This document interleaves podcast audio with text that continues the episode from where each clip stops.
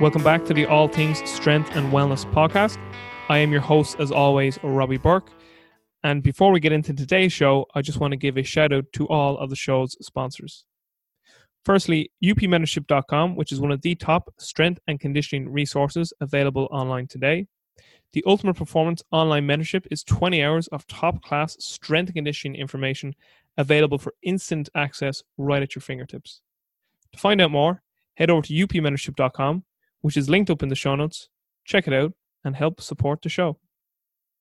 Next, I want to give a shout out to Altus 360 and Altus Education, which are two outstanding online resources for any practitioner in the sports preparation profession. Be sure to head over to the show notes and check out these unique platforms. Next, I want to give a shout out to Joseph Johnson at Ultimate Athlete Concepts. Ultimate Athlete Concepts is a multifaceted company providing the most sophisticated scientific material in sports science. Ultimate Athlete Concepts is the world's leading resource for translated sports preparation material. Next, I want to give a shout out to Beith's National Sports Performance Association, which is an online certification platform for professionals within the sports preparation profession. Currently, the NSPA has four certifications available Speed and Agility, delivered by Lee Taft, Olympic Weightlifting, delivered by Will Fleming, Nutrition, delivered by Dr. Chris Moore, and Program Design, delivered by Coach Robert Dos Remedios. For more information on the NSPA, be sure to check out all of the links in the show notes. Finally, I want to thank another brainchild of Pat Beith's, Athletes Acceleration, which is another online medium that delivers excellent educational resources for strength and conditioning professionals. And just like with all of our other sponsors, head over to the show notes to get the links to all of the available products that Athletes Acceleration has to offer. A full disclosure, except for Altus 360 and Altus Education, I am an affiliate to all of the show sponsors. Lastly, before we get into today's interview, I just want to let all the listeners know that the podcast is now on Patreon. If you feel that you are in a position to support the show, I would truly appreciate any donations you'd be willing to make to help support the podcast. Okay, that's enough rambling from me. Let's get into today's show. This episode's guest sees the return of Mladen Jovanovic from complementarytraining.net. Mladen is a physical preparation coach from Belgrade, Serbia. He grew up in Pula in Croatia. I hope I pronounced that right, Mladen, uh, which he considers his hometown. He was involved in the physical preparation of professional, amateur, and recreational athletes of various ages in various sports such as basketball, soccer, volleyball, martial arts, and tennis. In his free time, Mladen trains boxing and MMA and likes to lift, sometimes heavy, he says here, along with reading about statistics and learning R programming language. Each to their own. Some consider him an Excel wizard. Well, he knows a hell of a lot more about Excel than I do, so I consider him a wizard. And he also is interested in predictive analytics and machine learning. Mladen was on the All Things Strength and Wellness podcast back on episode 146, which is linked up in the show notes. On this episode, Mladen and I discuss a ton of topics. We discuss about his HIT manual. I asked Mladen why did he decide to write about HIT and agile periodization for his first book. I asked Mladen to explain what the term satisficing means. I asked Mladen to discuss Leonard Jimmy Savage's small world versus large world model. I asked Mladen to outline his endurance map. I asked Mladen to explain what are maximal sprint speed, maximum aerobic speed, and the anaerobic speed reserve. Mladen outlines what tests he'd like to use to get an idea of an individual's maximum sprint speed, maximum aerobic speed, and anaerobic speed reserve. Mladen explains what is sensitivity analysis. I asked Mladen what are the best ways to estimate an individual's maximum sprint speed. Mladen discusses the different HIT methods outlined in his manual. I asked Mladen to outline his tempo running method and how he individualizes its prescription. I asked Mladen, can you estimate an individual's 100 meter time from a flying 10? I asked Mladen why total time of repeated sprints is a better indicator of repeated sprint ability than a fatigue drop index. I asked Mladen to discuss the importance of having heuristics when planning and organizing training to navigate uncertainty. I asked Mladen regarding the planning of training what should be done, when should it be done, and how to minimize being wrong, which are three concepts he outlines in his manual. I asked Mladen to discuss phenomenological analysis, mechanistic or performance analysis, and physiological analysis. Mladen and I discuss how principles from economics can be applied to planning the training process. Mladen outlines his three heuristics for planning training, which are one, make it simple, two, decrease the downside, and three, increase the upside. I asked Mladen what fields from outside of sports preparation did he research for his manual. Mladen discusses iterative planning versus upfront planning. Mladen discusses criteria based programming.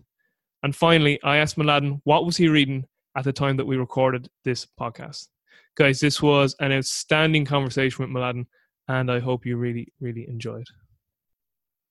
Mladen, you absolute beauty. We're recording. How are you? Awesome, mate. Thanks for having me again. I think this is the third time, right? Uh, no, it's only our second podcast, but uh, you. Ah, be- we had a written interview. Yeah, but how do you remember that? That was like um, almost. That's the first years. interview I did, man. You told me. You told me that last. Time. Yeah, you were the first who interviewed me, and then my career went ballistically. so thank you for that. No problem, man. No problem at all. I, I can. I always remember reading your early stuff because you know, as a young coach, as you know, like you, you get fascinated with like the X's and O's uh, initially, you know. So I was really big into periodization, and then obviously I came across your writing on Elite FTS, and then you know it was all this talk about like concurrent versus conjugate and West Side and complex parallel and the Bondarchuk systems, and I was like, it was like it was like people knew about it, but no one kind of could make any sense of it. And then like you were the first person who kind of wrote all this periodization stuff in a way that made sense. So I was always like reading your stuff, and then like I was full sure like like you were some old fucking Eastern European scientist, like because the way you know the writing was so good. Then I found out you were like almost the same age as me, and I was like, "Who was the 13 fuck? back then?" Yeah, like, who the fuck is this guy? And then also too, uh, you interned at Boyles, and I happened to be. I was literally at MBSC, I think like the day before you arrived, because I was at Perform Better. And Steve Bunker, Bunky, you know Bunky, he was mm-hmm. like, "Oh, Mladen's coming to intern this summer," and I was like, "No way." So, uh, yeah, it's it's kind of like even though we've actually never officially met in person, it's kind of like we've always kind of uh, we've we've kind of just been in this field in, yeah. around the same time, you know, running parallel. So running parallel, yeah. So listen, you finally fucking did it. You put a book out, and you've got like a million other ones to fucking finish up and put out. And I have a Ferrari outside. he does. He does. People, we're on video here. He's showing me right now. It's yeah, like yeah. That, it's like uh, it's like your man. I don't. Do you know Tai Lopez? He's he's that guy off YouTube. And every, everyone keeps saying that he's a, he's a he's a fraud. Like, but apparently he really is a millionaire. Like, but people were giving him grief saying that he used to go in and rent a house and rent a Ferrari, and he'd be like, "This is my home and this is my car," and people like, "No, it's not. He just rented that for the video." And he people just sending him money. Yeah, it's like yeah, it's yeah. like those like uh, uh, Insta girls that that exactly. buy themselves like uh, 100 roses, and they're like, "Oh, someone send me those roses." Yeah, like, yeah. You send it to yourself just to be famous, man. Ah, Jesus! Don't get me started on those. Let's uh, stick to S and C. yeah, let's stick to fucking. Uh, this hit manual here. I've got notes fucking falling up. My table's too small. But come here. So first off, hit. Uh, it's it says it says H I I T on the manual, but really it's H I T. Um, what made you want to write a hit manual? So it's it's hit manual. So the, the title is hit manual, high intensity interval training, and agile periodization. Why was this the first book? Oh man, it's just a, a co- coincidence. So, uh, first of all, I started writing a, a, big magnum opus book that covers everything. So, on, on the blog, there are series of articles on uh, planning microcycle. Um, there's a, a, series on uh, strength training planning. So, those are all bits and pieces of the this big big book idea that I had in mind. So, I wanted to you know take it out of my head, and then. Um, like it started as a, as a chapter. So it started as a chapter and um, like I, I, want to make a systematic effort of you know classifying and, and, simplifying all these you know a lot of you know different variations of um, HIT drills in terms of like 15 30 10 20 all this stuff. So i wanted to make a sense and and at the same time i created a tool hit builder. Yeah. And like damn, I wish I had this tool when, when I was coaching more intensively. So because it's very easy to kind of, you know, select the group, group the athletes into, you know, clusters with, with a similar velocity or, or actually distance for a given HIT drill, all this stuff. So I build a tool first. And then I, I you know, over a few days, I, uh, I, I, I, call, I, I call it like I, I let it slowly cook in my head, all these uh, classifications. And with the help a little bit of help of vodka so i managed to kind of spit out some something that that i think it's meaningful to to me. And you know then i started writing you know all these pretty much how to like um, you know what tools i need you know uh, how do i plan the intervals velocities and all this stuff. And you know it became a really really big chapter.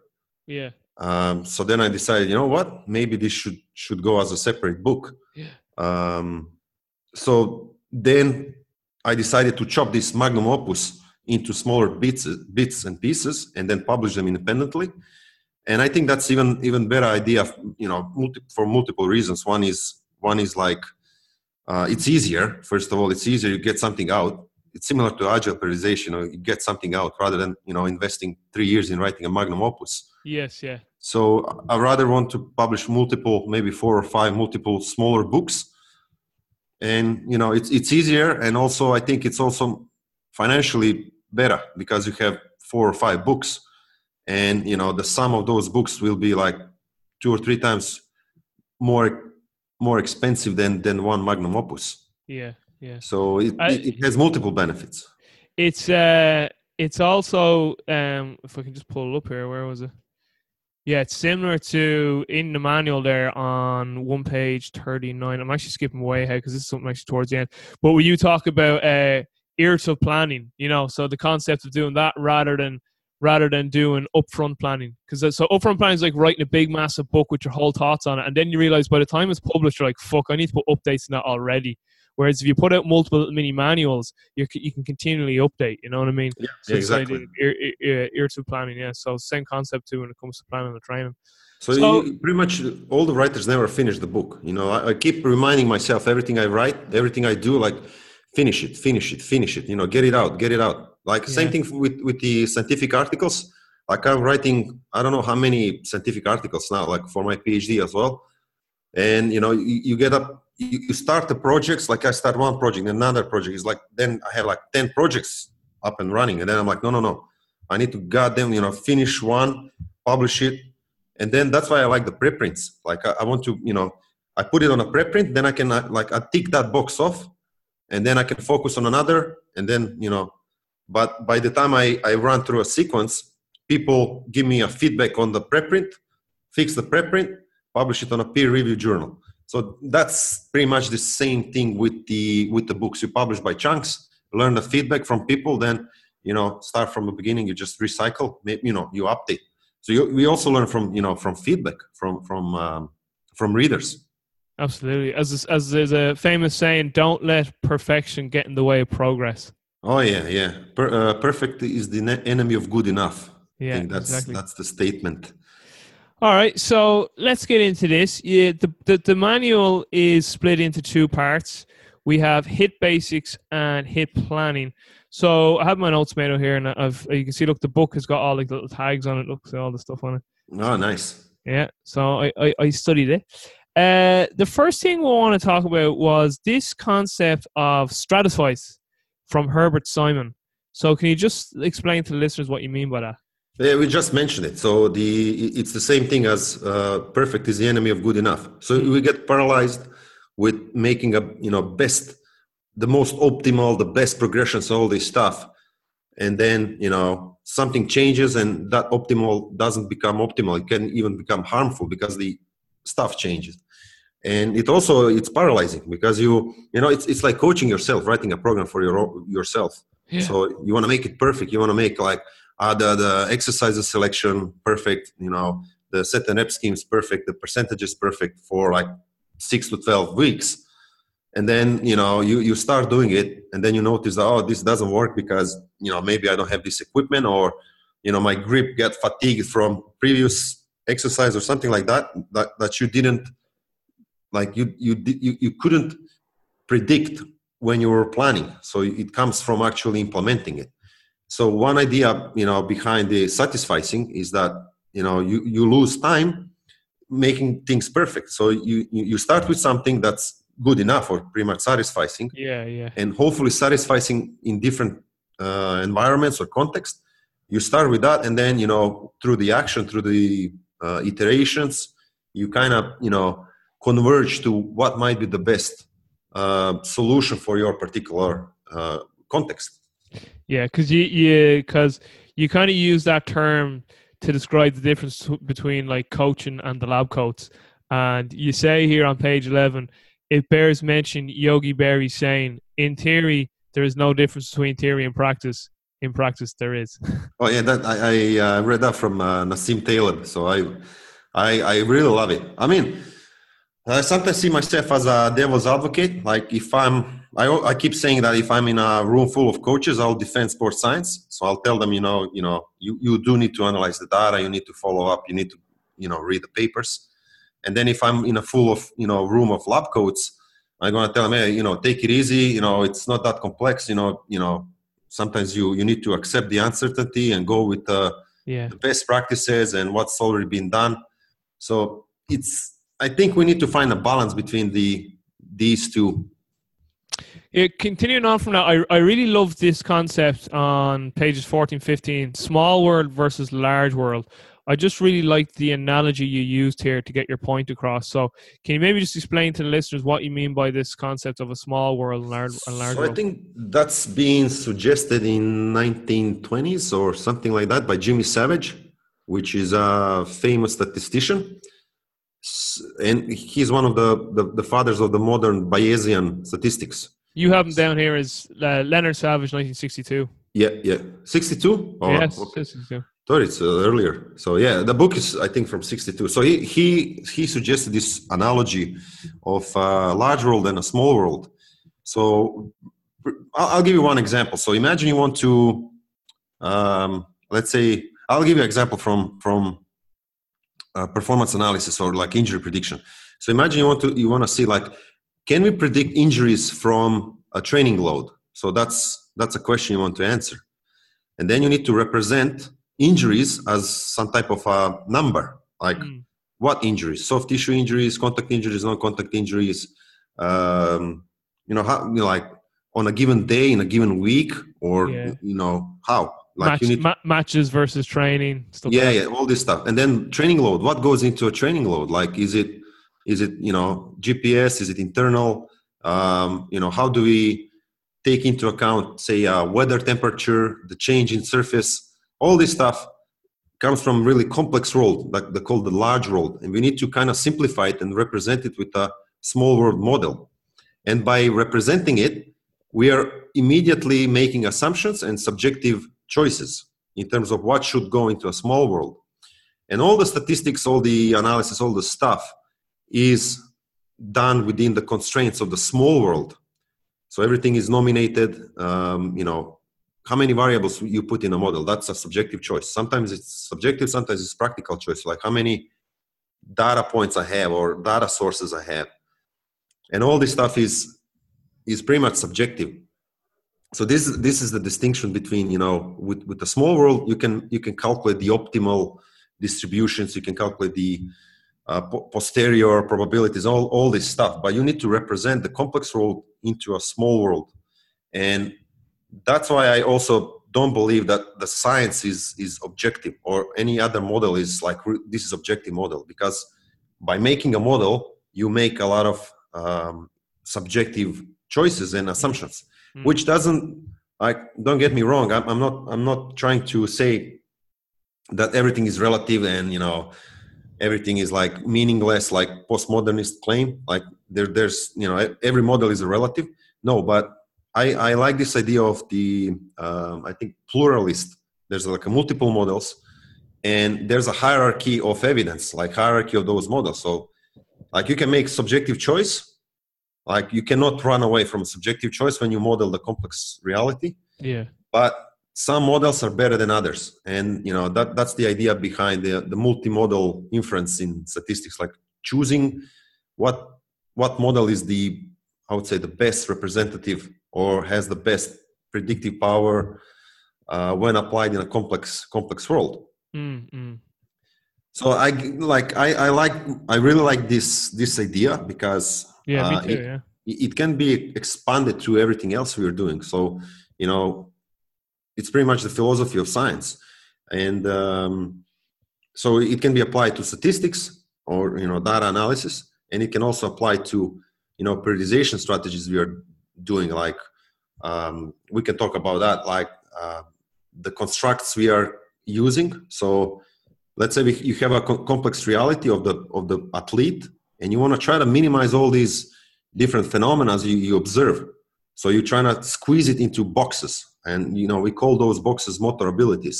Yeah. So or or physiological qualities. So we Yeah. squeeze squeeze the phen- phenomenology into those boxes. So those are also small world uh, models. So once you have those boxes first of all we have assumptions that these boxes are actually exist out there in quotation mark. So- Mm-hmm. and then all the periodization all the planning is you know using those blocks as bricks to lay them down and i and then you mentioned before at elite fts all the articles i wrote like everybody's using the same bricks definitions. And then there's so many different ways to you can lay down the bricks.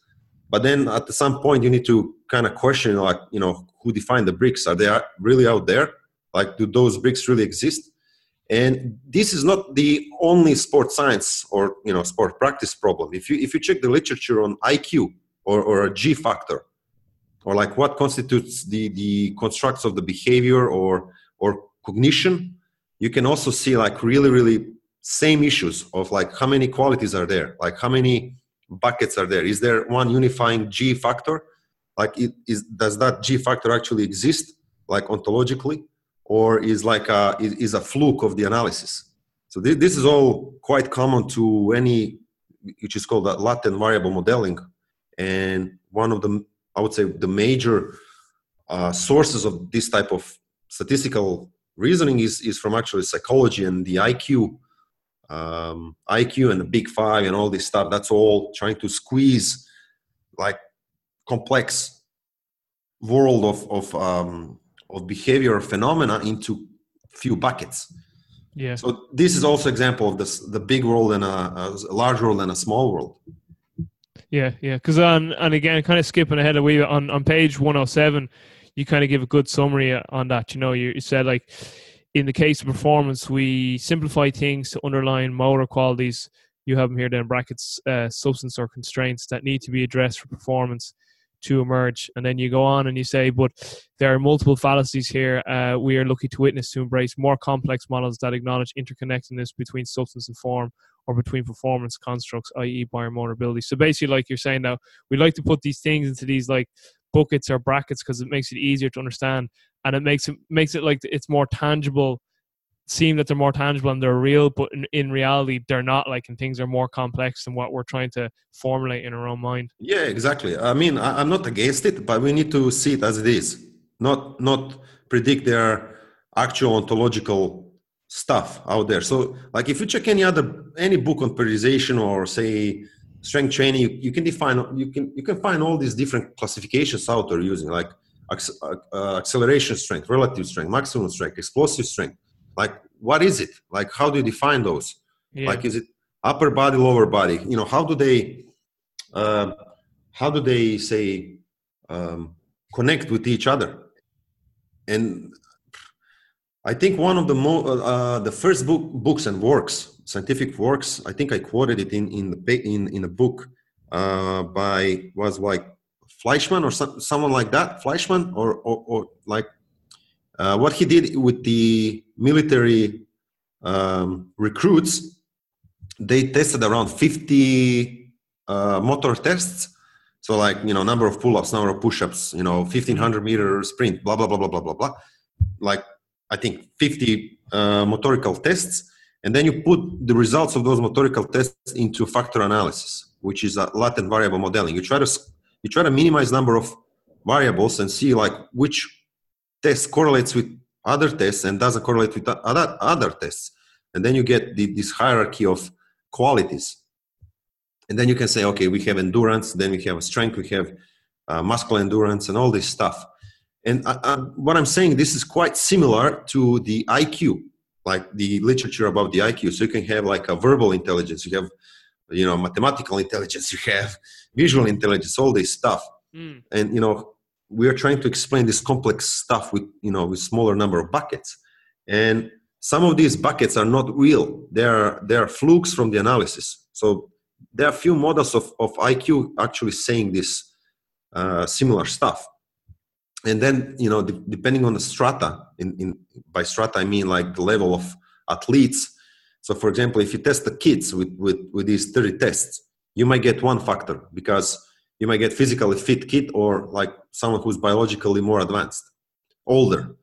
And then as you as you as you slide into high level athletes all these factors might be completely uncorrelated. So for example if you have a kid who's really good at number of push-ups in say you know one minute he's he's probably going to be good at the at the number of squats in one minute. So that's a kid. So if you slide further forward like to to elite performers these two abilities will be more differentiated. Yeah. So like uh, hopefully I, I, like i would love to research this stuff and like dig a little bit deeper into into into this because we, ju- we just accept it as as it is. Like uh, there are motor abilities and you know that's it. But we never kind of scratch the surface of you know how do we actually define them? Like are, are they really out there or are are they just like um, also heuristics like uh, shortcuts mental shortcuts and more, I still more, more than likely they are they are the latter. They they probably are just heuristic shortcuts. But you're saying there you, would like to research it. Fuck that. That won't make us millions, Mladen. That's not gonna that's not gonna get us the women in the cars. Man, that that's what they told me if if I if I predict the injuries. With the models, I'll, I'll, I'll make uh, I'll make millions. So hey, baby, your chance of doing your ACL is uh, one in ten thousand.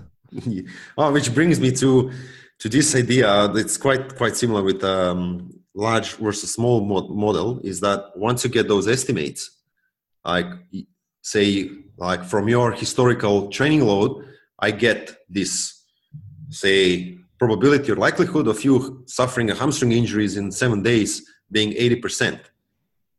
And then, you know, I, I in, in one in one paper actually that I wrote, it's a blog post. Um, I mentioned I call it the uh, actually it's called the uh, Lucas critique, but I called it the minority report paradox. Because if, if you know the future, it's going to affect you, how you behave, and how you be- behave is going to affect the parameters of the model. Mm. It's like a really one fucked up matrix. So you cannot just take those, you know, numbers. You know what? How does telling me, uh, actually, how does me telling you about the injury probability affects the injury probability? like yeah. the model doesn't pick that up. So that's again, that's one of the that's a small world, but you need to deploy that small world into a large world, and there are you know unintended consequences of applying that the you know simplistic model to a complex reality. Yeah. So you, you kind of use a small world, large world analogy as a sort of um, is sort of as an introduction then into your endurance map. So do you want to maybe just eh, go over the endurance map, what it is, what does it cover, and how do you use it? So it's just a rough map of, uh, say, like a, if you want to have a rough map of the London uh, subway, you know, if you if you if you try to find a really really geometrically correct one, it's going to be like a ball of spaghetti thrown against the wall. But then people figure out, you know, you can use a uh, you know straight lines and you know things like that and simplify it. So endurance map is just like a big big rough map of the terrain. It's not really precise, but it gives you some idea you know it, it helps to orient yourself mm. in terms of you know what's where what's the approximate relationship between different thresholds and stuff that that that that's being used as a construct in sport science yeah gives gives us a starting point I'll say like for for HIIT conditioning, I'm I'm using uh, MAS, maximum aerobic speed, and maximum sprinting speed. But then you might be interested, okay, but what's what's the relationship between these two with say a critical velocity yeah. um, or like the threshold um, you know to to what zones can i use heart rate to actually prescribe like you know you can use heart rate below 90% of MAS or 80% of MAS. Uh, over that is useless, pretty much, to prescribe the work intervals. Um, same thing for, say, Martin Buchheit 3015 test, like how does it relate to MAS and maximum sprinting speed? Mm. So it, it's just like a rough, rough outline of all the stuff that's being um, mentioned in all the endurance books. Can you explain a little more what is maximum sprint speed, maximum aerobic speed, and then this concept of the anaerobic speed reserve? So this is the this is the old idea. Um, there are you know giants before me, and I just took the idea, kind of trying to tweak it and make it easier to kind of understand and calculate all this stuff. So again, these are the constructs that uh, that we are using to prescribe training. Actually, sometimes we are using it to predict performance and and to test, say MAS in this maximum aerobic speed. It's usually referred to minimal velocity at uh, VO2 max. So uh, if you continue running at that velocity, you're gonna eventually gonna reach uh, VO2. So that's like what's the least, what's the slowest velocity that that when you run for a prolonged period of time, you're gonna reach VO2 max, something like that. Mm. So, and that that velocity can be estimated with you know multiple um, tests. So it could be laboratory tests like um, graded exercise testing. Uh, it could be say five minute to six minute uh, time trial, 1500, 1200 uh, time trials, and so forth again it's going to be variations between you know uh, how precise test estimate MAS, but again comes back to uh, satisficing is that I as a coach I don't really need to be really precise and you know back down with you know stages like how long the stage should last should I start at eight kilometers an hour ten kilometers an hour like is it better to test time trial or yo-yo or things like that so I like the satisficing idea of you know what's what's the what's the number or what's the construct I can use to actually help me individualize, and that's a topic on itself. Mm. Help me individualize work intervals for a, for a large amount of large amount of athletes. So especially if you're working as SNC in team sports, you need to kind of organize them um, and try not to be try to be less wrong rather than being really precise with, with the estimation. So it's quite similar to 1RM. So if you use 1RM to prescribe, you know, training uh, program, uh, you can approach 1RM as, as a performance test or and you can you can approach it as something that I can use to prescribe training. So rather than you know being obsessed with 1RM, uh, you just use it to kind of help you in prescribing a training phase. So that's like a satisficing idea and then you kind of use it and through iterations you kind of adapt it and with your intuition and you know feedback and all this stuff you kind of tweak it but you use it as a as something that you can you can anchor your intensities and velocities against so that that's mas pretty much is like what's what's maximum aerobic speed it's like like a, a given threshold that you can use to prescribe training and maximum sprint, sprinting your your favorite way of estimating is the uh, is the shuttle run bleep test, and you um, and you you said that yo-yo is no use. Yeah, there there's research behind yo-yo, and there are a few ways you can use yo-yo. So one is to actually use the velocity reach at the last stage. Yeah. Or you can use um, a calibrated uh, uh, yo-yo from from research. So calibrated means I plot like scatter plot of the yo-yo score could be distance or could be velocity mm. against another test uh, for example mas or uh, uh, v vo2 max and you get up you know based on on regression you can get some calibrated calibrated function that helps you predict but even with the calibrated function the velocity you know it's a lot of noise uh, or residual um, so pretty much you know in, in plain english is like if you use that that velocity of the yo-yo velocity you cannot predict mas and and in in other words you cannot use velocity from yo-yo to prescribe um, prescribe hat drills mm. it's still outstanding test but for different purpose so yeah yeah as a, as a coach, I kind of think like, what can I use? Like, I want to minimize amount of testing. First of all, I don't want to bother athletes with with shitload of testing. Absolutely. So I wanna I wanna like, what's the least amount of testing that gives me something that I can actually use to help me prescribe, and it can also help me describe and and compare athletes and track over time. But I want to have something that I can actually use to help me in prescription. So, but when it comes to test of choice, I provided few options. Yeah. Uh, there are pros and cons again, and you know, there's variations like in, in terms of what they are estimating, and you know, what other different factors are contributing to the score. Um, and I suggested they're like, my, my, if I choose one test, that will be Martin Buchheit 3015 test. Uh, but again, with that with that test, you also need to kind of calibrate it a little bit. Mm. Um, and the, the second one will be the the beep test but the corrected beep test i, I kind of provided. Yeah. so cor- corrected beep test means that you know you kind of adjust for change of direction. So beep test in shuttle runs.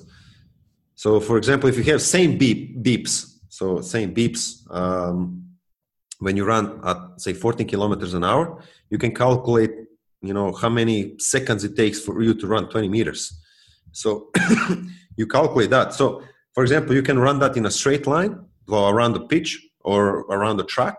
So every 20, 20 meters, you you have a you have a cone and you have a beep, it, and it gives you a, a pace. But if you try to do that same test in a shuttle run, in a shuttle run arrangement, Mm. you're probably gonna reach lower velocity or you're gonna reach lower uh, result because you had to stop and reaccelerate.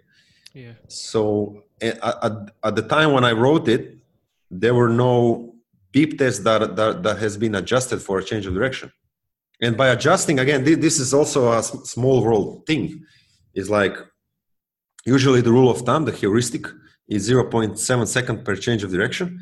But then again, like that's usually for soccer athletes. So if you have a, a bigger NFL guy or basketball player, or if you're running on a grass on a cleats, all this stuff comes from a large world and you try to represent it with a you know with a sim- simple number. So again I'm, I'm using 0.7 i think martin Buchheit research showed that on average on average athlete athletes in his strata lose around 0.7 seconds per change of direction. Mm. so i built a, a, a beep test actually a, you know i built a beep test generator so you can actually make your own beep test uh, that uses 0.7 uh, seconds per change of direction. So then you can use a it, it, it make test a little bit more specific in terms of like because we need to start and stop.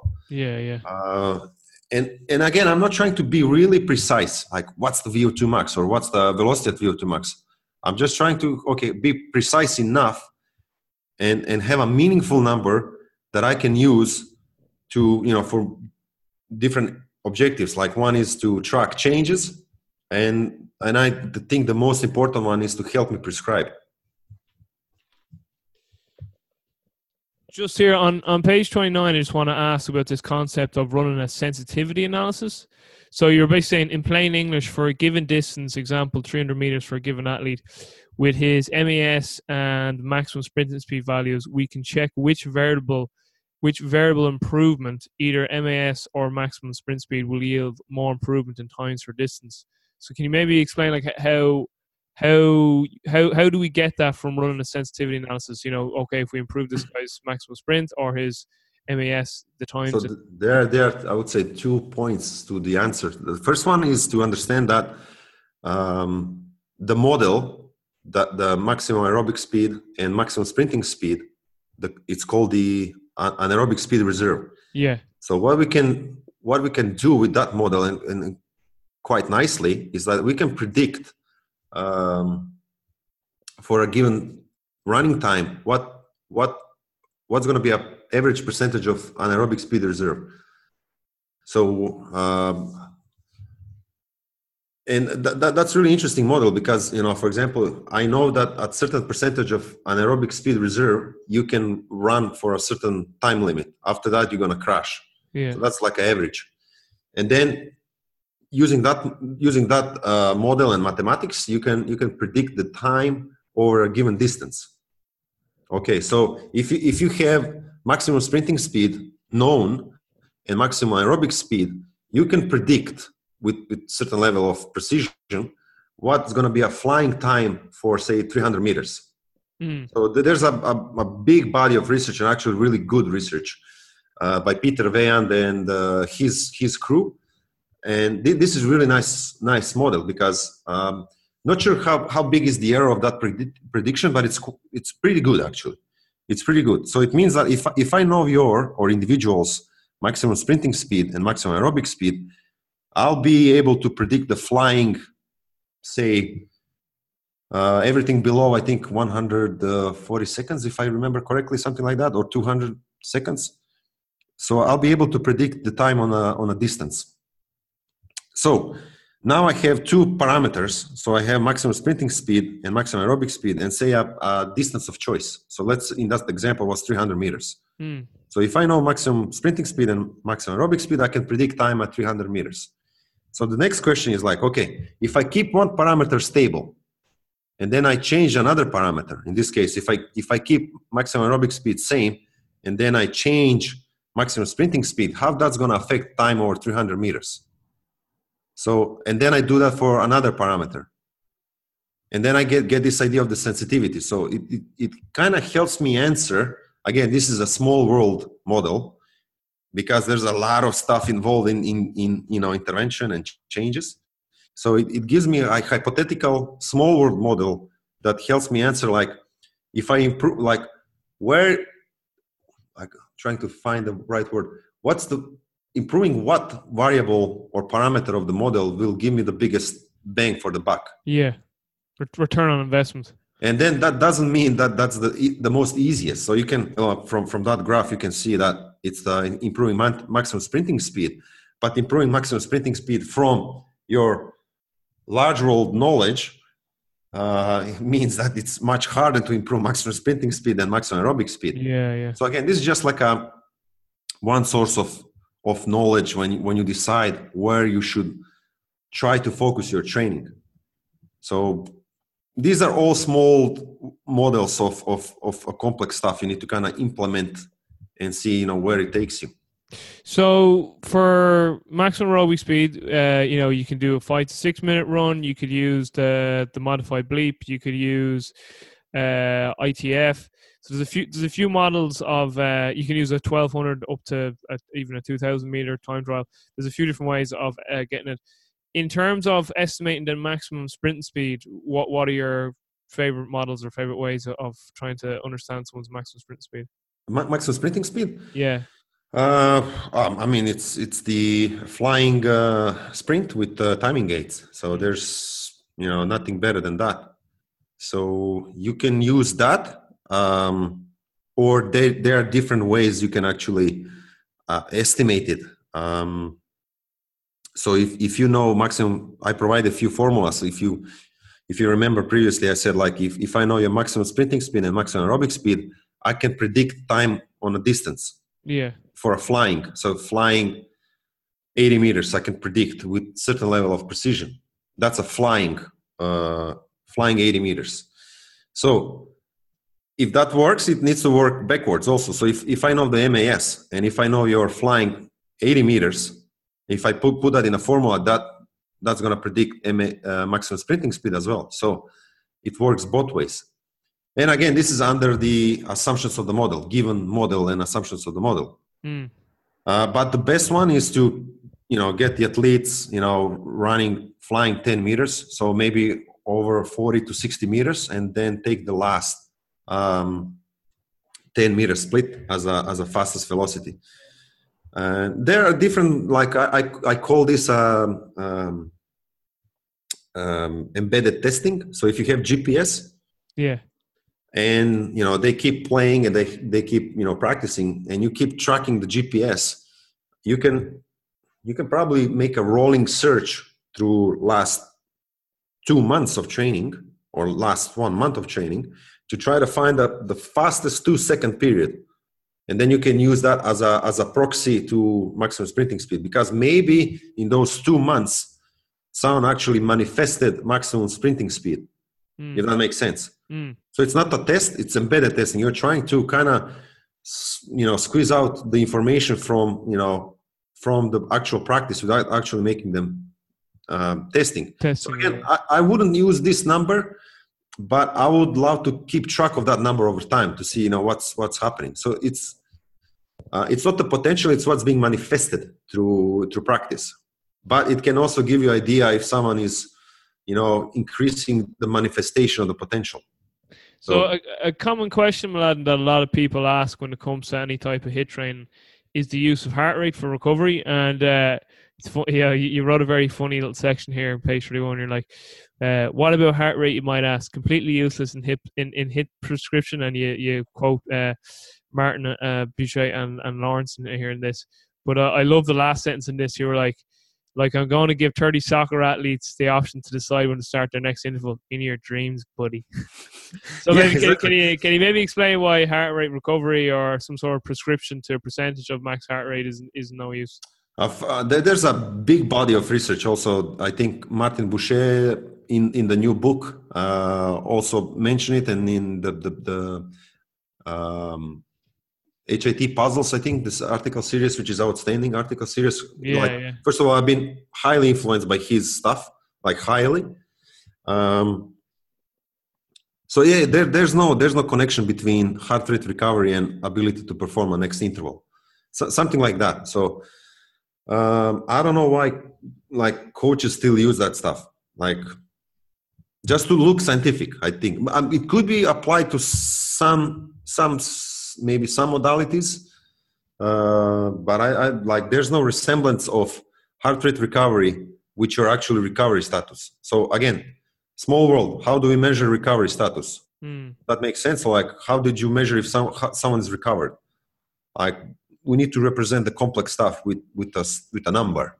Yeah, yeah, yeah. And then I, um, I, I, I think I uh, referenced Martin Buchheit work on, on on that particular. you did, you did, yeah, you did, yeah. So yeah, and and and like that's one of the like one side from physiology, like it's useless pretty much.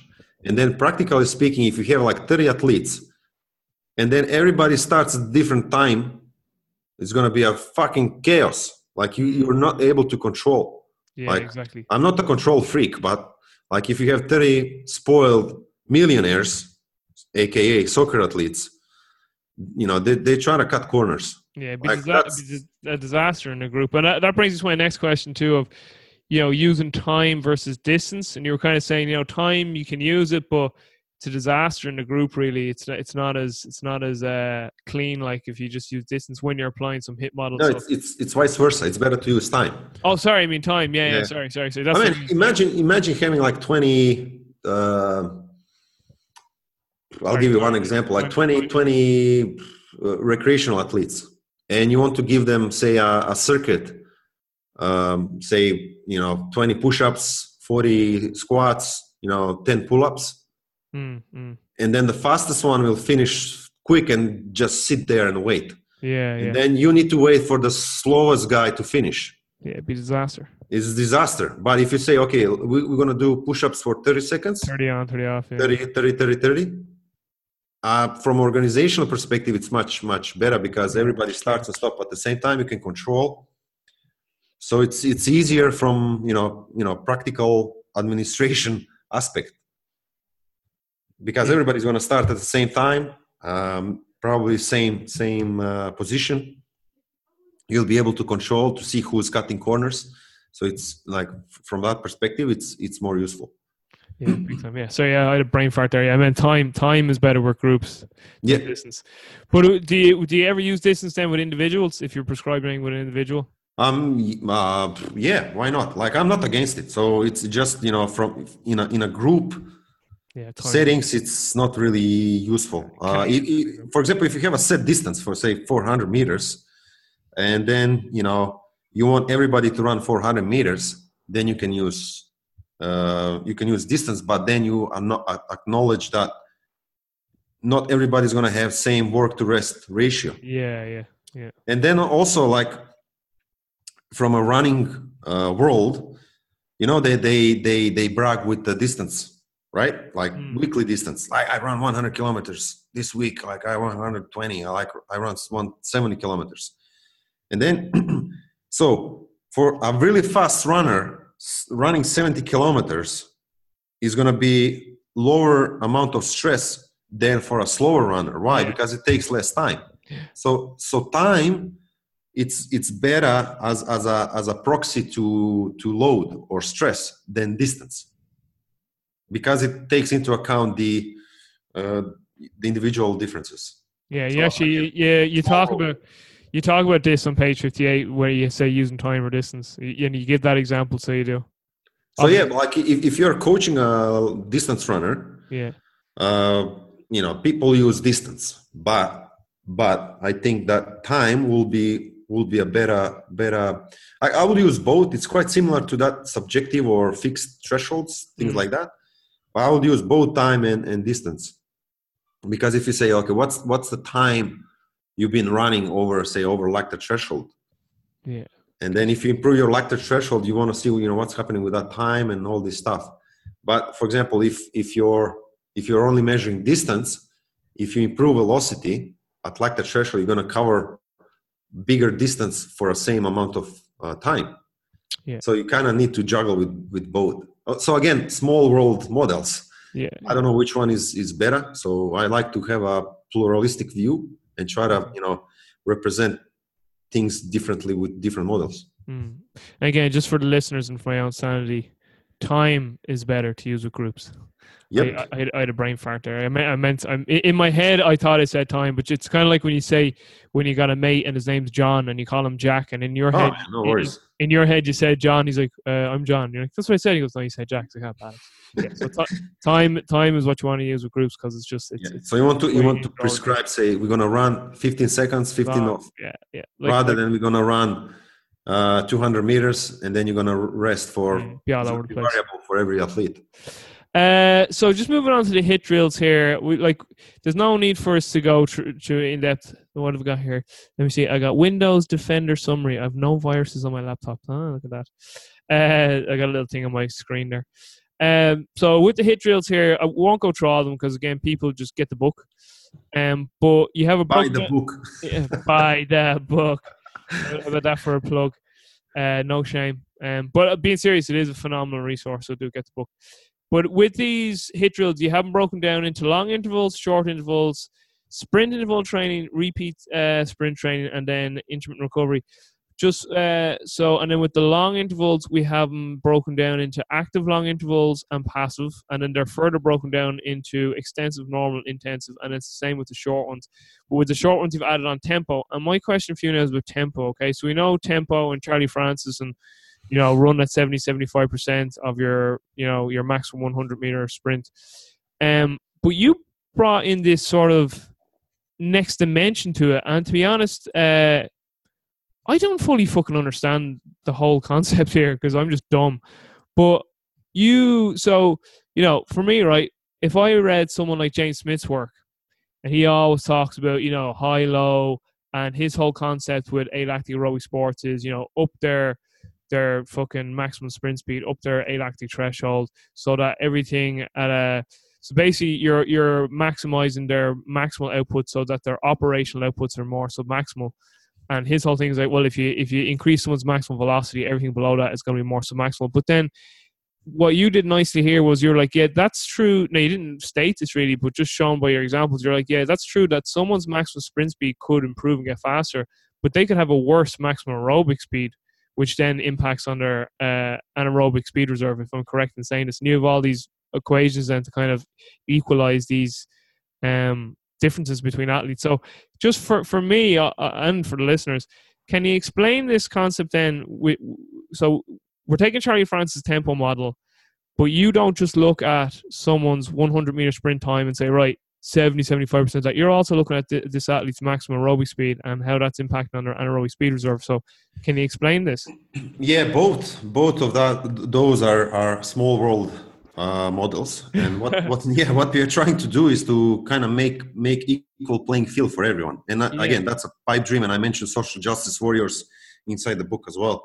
And Uh, Milan, just for you go on, is this something that came to your mind, or did you see this somewhere else before? Because I never heard, like, because when I read this, I was like, oh, this is actually a completely new spin on this. Like, I never seen someone say, okay, we're also going to consider maximum aerobic speed here and how that impacts the anaerobic speed reserve. Uh, trying to figure out what exactly what are you referring to.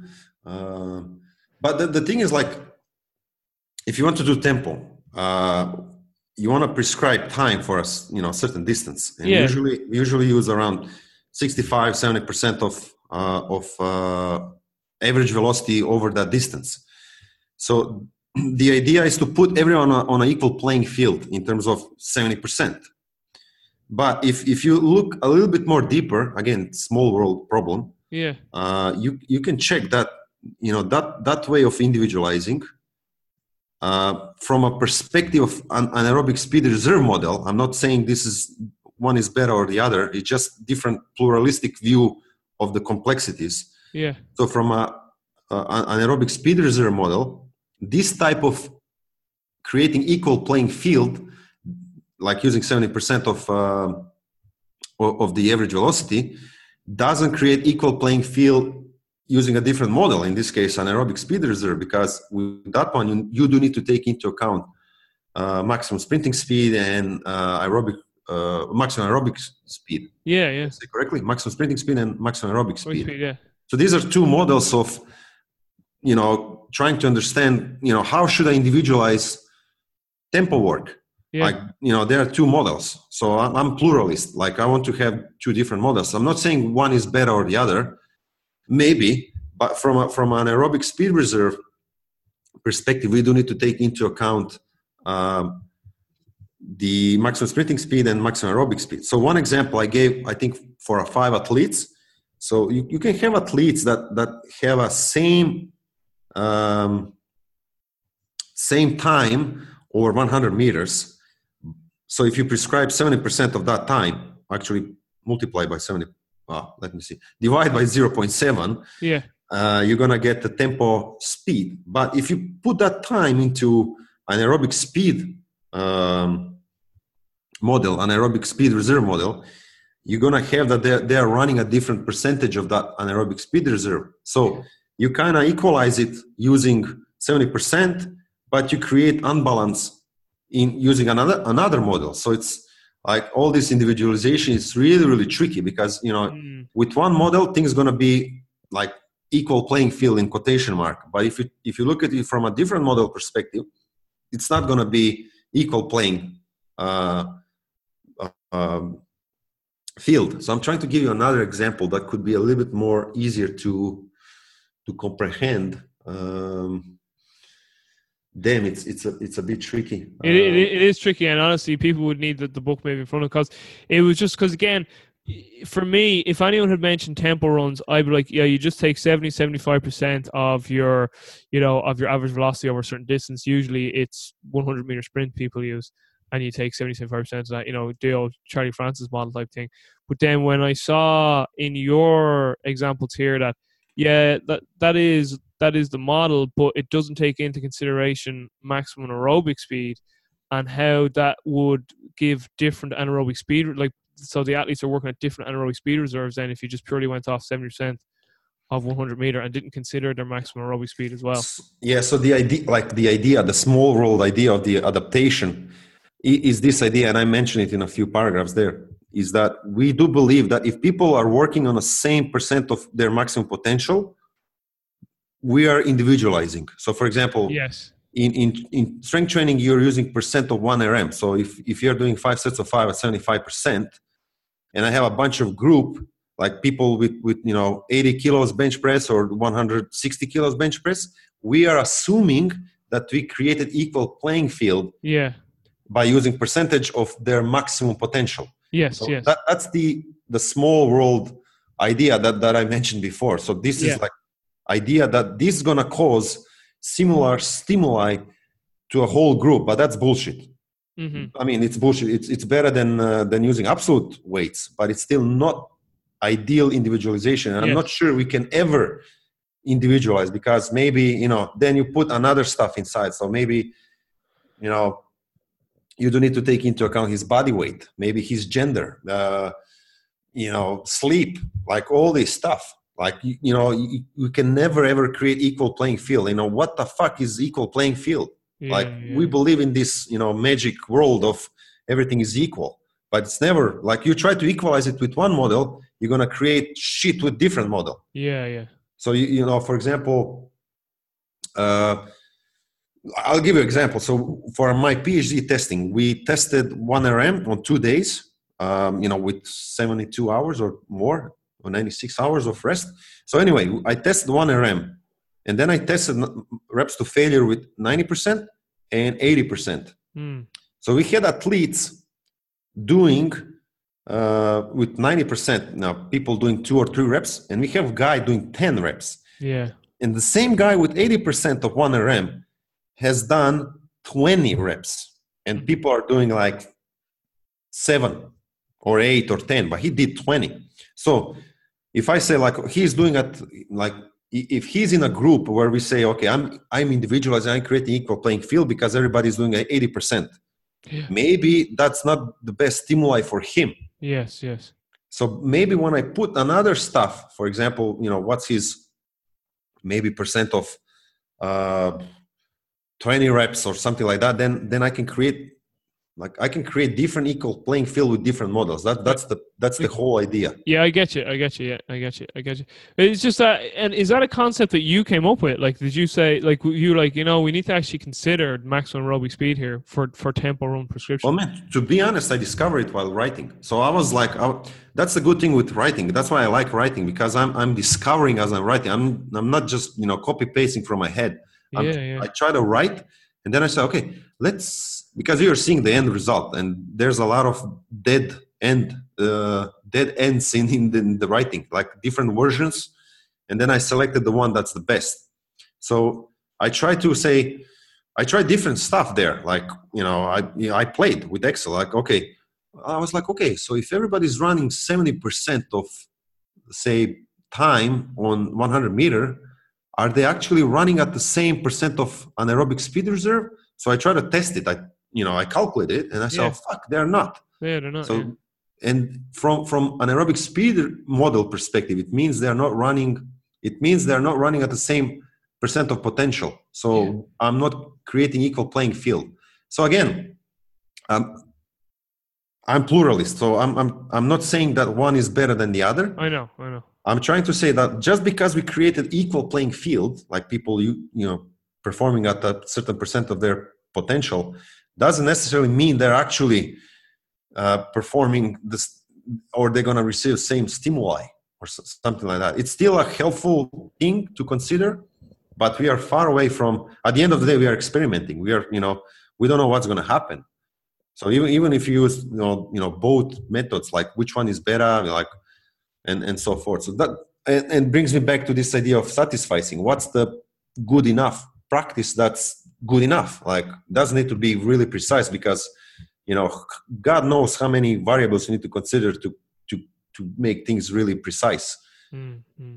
so you know i i will still use 70% or 60% or something like that to to prescribe so it comes no, back it, to what's practically practically meaningful. Yeah it's just because uh, i when i read this section of the book on tempo i'd never seen any of this information before. So i was like like is this purely original? Because if it is it's excellent. Like it re- like it really has changed my mind on tempo prescription you know and and i still don't claim to fully understand all the different examples you gave here. So it's something i, I need to obviously read read into more and probably ask you some more questions on. And, and then you also need to take into account that's one rep that's like that prescription is one rep. Yeah, yeah. So maybe someone with a it's called inter recovery, like inter inter interval recovery or between interval recovery. Yeah.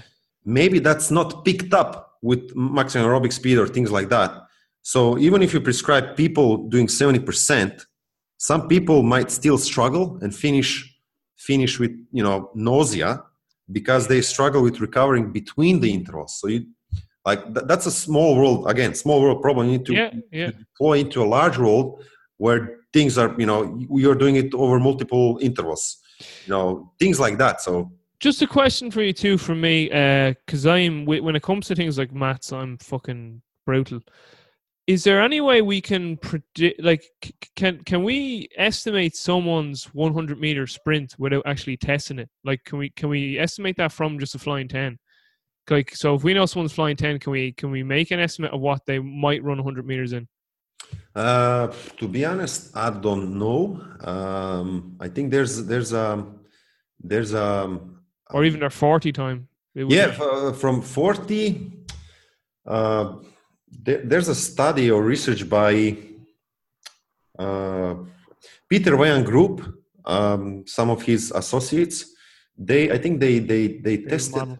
Yeah maximum.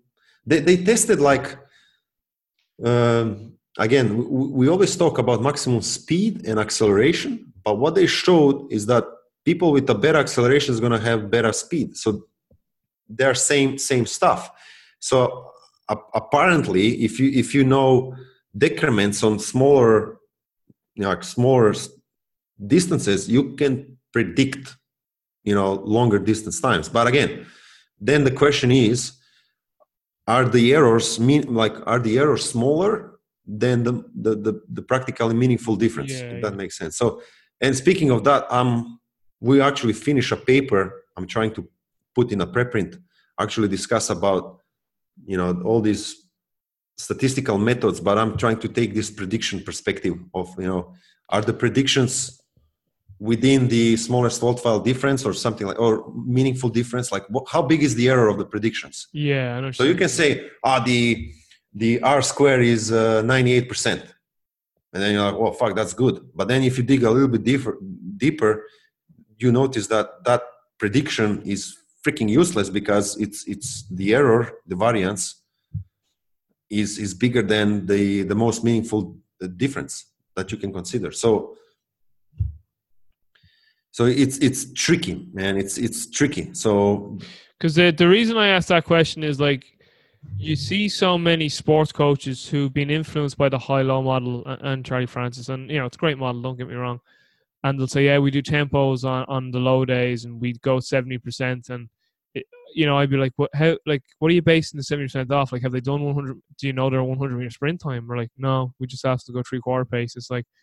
So like then, and it's just that most sports teams like would never test a 100 meter sprint with their athletes. So, but they might test like a flying 10 or a 40. And I was just wondering, is there a way of estimating what they might run 100 meter sprint? And now, obviously, there you'd have to consider too the surface that they run it on and shit. But it was Yeah. just what I was thinking of.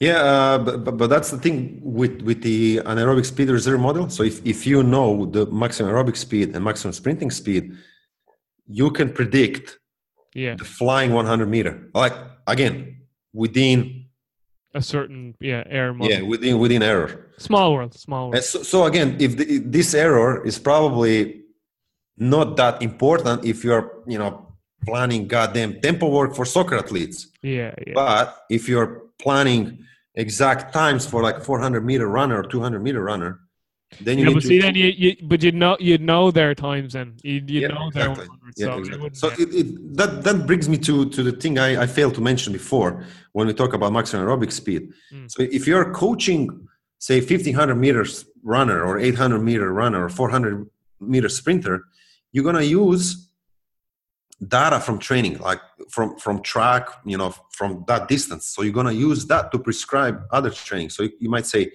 okay, you're gonna use say, you're gonna run uh, three times 800 at you know 2k pace. So you're using 2k pace to prescribe. But because i'm working with the soccer athletes or team sport athletes i don't have a bloody 2k pace. I need to use something to prescribe. And in this case i can use mass maximum aerobic speed. So is it ideal? Fuck no. But it's good enough for me to prescribe training. Yeah. so take, same thing with 1rm so sometimes you don't you don't need to test 1rm i had a discussion today and i'm, I'm trying to put that into actually i put it in a in a series of blog posts and i'm trying to put that in the upcoming uh, reference manual selfish plug again buy the goddamn reference manual and join his Oh. website. And join his website. Complementarytraining.com it is now. It used to be Yeah. .net, now it's .com. yeah it's both so it both, both Yeah, ways but both will bring it to it. Yeah. yeah so uh, I'm, yeah a, the- I, I'm a member, just so you know. yeah i know i know thank you buddy You, you keep paying my electricity bills. Uh, so yeah, so if you use use one RM with the soccer athletes, um, y- y- you, like you can estimate it. Like you don't need to test it. You can have some estimation, and I'm gonna write it. I call it estimation through iteration. You can pre- like you can assume really co- uh, like you can assume one RMs. Um, and be really conservative. And then through training like you're gonna reach you're gonna converge to actual 1rm mm. and it's is it really important to know 1rm like with the soccer athletes like no. Like you want to make those stupid spider charts to show to a management? You know yeah. Like from from you know protecting your own ass as a coach you want to yeah, you want to yeah. show that stuff you're doing is working. But from a pers- pres- prescription perspective prescribing perspective you don't need to know exactly 1rm like yes. they are not power lifters so you can have something to prescribe training. All right so before we move on to HIIT planning just uh, one thing that you wrote on the um, repeated sprintability which which i thought was good. It uh, was this concept that um, total time is a better measure of someone's sprint repeatability uh, than, uh, than than than than a fatigue drop off. So again small world large world. So if, if you have if you have uh, say eight sprints yeah. uh, you want to kind of represent those sprints with a number. So there's multiple ways to do that. So there's like a percent drop total time and all this stuff. Yeah like a fatigue index isn't it? Like your man oh yeah the fatigue index is also Simon's index and shit like i think that, there's like a 10 metrics you can use. So what they did there, there's a, i think i referenced a paper. So what they did they compared different metrics uh, and if you and if you repeat that same test on a different day so uh, you want to you want to make sure that the test is reliable so it's repeatable so it, it is testing the same stuff. Mm-hmm. so what they showed is that most if not all repeat sprint ability metrics are shit from a reliability perspective so are the, shit yeah coefficient of variation as one of the estimate of reliability is around I think 30% for for most repeat sprint ability metrics. That's pretty shit. So, yeah. so it means like like analogy is like one day you step on a scale, it's 100 kilos. Then next day you step, it's 130 kilos. Yeah, the scale is 60 kilos. And then you're like, oh, we are testing repeat sprint ability. Would it, no. would it, would it be great if you could actually submit a, a scientific paper with that in it? Uh, yeah. in conclusion, this is shit. Yeah, I mean, there, there's a. I think I referenced a paper uh, that actually tested tested those uh, repeat sprint ability metrics. So the best one, the the the, the most reliable one and the most useful one uh, is total time. Yeah. yeah. So you can have athlete who has really shitty sprint performance, but is consistent across sprints. So he's going to have really really small fatigue, you know, drop yeah. or whatever but the total time is going to be shit. Shit. So yeah. have someone who's really fast and and and um, bigger fatigue drop off. Bigger fatigue, but at the end, like his slowest sprint might be better than the fastest sprint of the you know slow guy. So so that's why the total time is is, is better. But still, total time is has really still shitty reliability. It's still the best reliability. Uh, I think if memory serves me well, but it's still it's still a, a, a useless metric. All right, so let's get into the shit you love to talk about, where you lose a lot of fucking people. Are like this Mladen, that's fucking nuts. He's talking about economy and weather and complex systems. Uh, get into uncertainty and heuristics. We're, we're so we've moved into uh, HIIT planning now. So you know this is where you start touching on having heuristics. You know uh, that we need to get to a situation where we need to be okay with uncertainty, and uncertainty is just it's all part of the fucking puzzle and then from there we'll get into um, get into uh, asking these questions. So on was it page one eighteen? Planning and performance domain revolves around answering the following three questions: What should be done? When does it need to be done? And how do we minimize the risks of it being wrong? And then we can talk about then as well we can talk then too about uh, the three types of analysis: phenomenological analysis, uh, mech- mechani- mechanistic, mechanistic yeah. and uh, physiological analysis. So get into heuristics and uncer- uncertainties. The three questions there that revolve around planning and performance domains. So again, I'll just repeat them: what should be done, when, or what what what does it need? What does it need to be done? When, sorry, what should be done? When does it need to be done? And how do we minimize the downside? And then the measurements and analysis. Fa, fa, fa, uh, uh, why am I ah, people have problem with that. Uh, phenomenal, yeah, phenomenal, phenomenological, but phenomenological. Well, yeah, yeah, phenomenological, mechanistic, and physiological analysis. So you got those. So the, the first thing that that um, I think there's multiple questions, man. There. Your, and, uh, your, heuristics on uncertainty was the first thing I asked. So yeah, um, I, we, we mentioned in a in a tempo prescription and the one RM, right? So we assume that if if we create equal playing field, um, people performing at a certain percentage of their potential, we're going to have a same stimuli.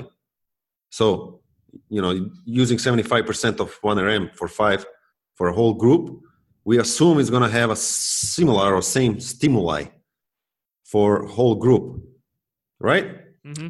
But and then we follow those nice you know russian charts all this stuff but at the end of the day we do need to realize that we are experimenting we never know Perlip, Perlip, Prilepin's turning in his grave right now yeah so uh, we don't know how things gonna evolve.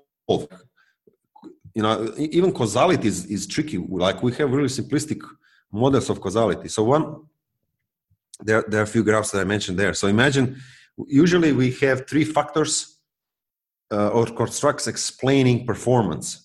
So, for example, um, let's take the anaerobic speed reserve model. I already mentioned that you know using maximum aerobic speed and maximum sprinting speed, we can predict the performance uh, for on over given distance, and that distance needs to be less than 200 seconds or something like that. So then, the the immediate assumption that comes to your brain is that maximum sprinting speed and maximum aerobic speed are the um, let's say uh, the they're they're causing the performance. And it's actually vice versa. It's the performance causing those constructs. So then you can say okay okay if i i need to have a training that's directed at maximum sprinting speed and then i have a, a training that's directed at maximum aerobic speed. So we make these simplistic assumptions of causality. So if i improve maximum aerobic speed the, the performance is going to improve so it's and also if you, if you check any any uh, running book, endurance running book, you have different factors affecting performance. So you have VO2 max, you have uh, anaerobic threshold, you have running economy. So these three, and then you have systems that that that that have a training components that try to hit those constructs. Yeah, yeah. So again, it's it's a small world model but for example, even for like mentioned before, like even if everybody is doing say 75% for five, three sets of five in a, in a squat, you know, you're going to have different responses. And at the end of the day, just because you're following some, you know, Russian periodization, you're at the end of the day, you're still experimenting. Mm-hmm. So what I'm trying to do with the with the agile periodization is actually acknowledging that we are experimenting. At the end of the day, you are experimenting because you never know you know what's causing what we still don't know like we, we have some ideas but we still don't know what's causing what and under you know it's really really complex. So at the end of the day we try to experiment. And agile periodization is just acknowledging that we are experimenting rather than than following some you know russian periodization model uh, which again it, it's it's a it's a assumption of predict, predictability or like um, I'm trying to find the right English word. Um, yeah, we, we just assume that just because it's a it's a written by someone else, it's you know it's going to be predictable what's going to happen, but it's not. So with the agile periodization, I'm trying to create a framework where you, you can actually experiment using uh, ideas by decision making and uncertainty. So mostly ideas from Nassim Taleb and uh, Gerd Gigerenzer and all these other other giants. Uh, so what was the the the next question? So right, you've touched on the con- your concept of agile periodization, which is using heuristics and this concept of uncertainties. Then you, it's kind of like, so that was kind of like the overview. Then you were saying when it comes to planning in the performance domain, it revolves around answering the following three questions: What should be done?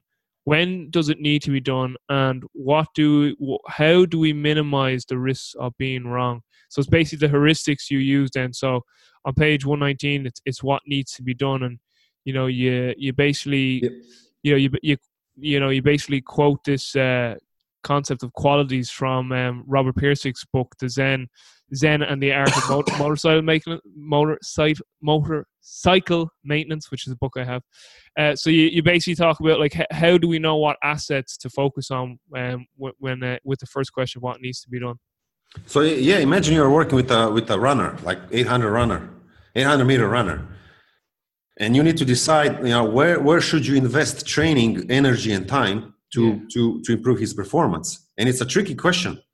Like you you you can you, you need to figure out what are the qualities that are under say under yeah, that under, are underpinning or underpinning. underpinning his performance. Yeah. so you can you can i mentioned there multiple levels of analysis so you can use physiological model saying okay it's it's the like its maximum sprinting speed is is his aerobic speed is his anaerobic reserve is his running economy mm. and all this stuff. You can you can say okay this defines his performance.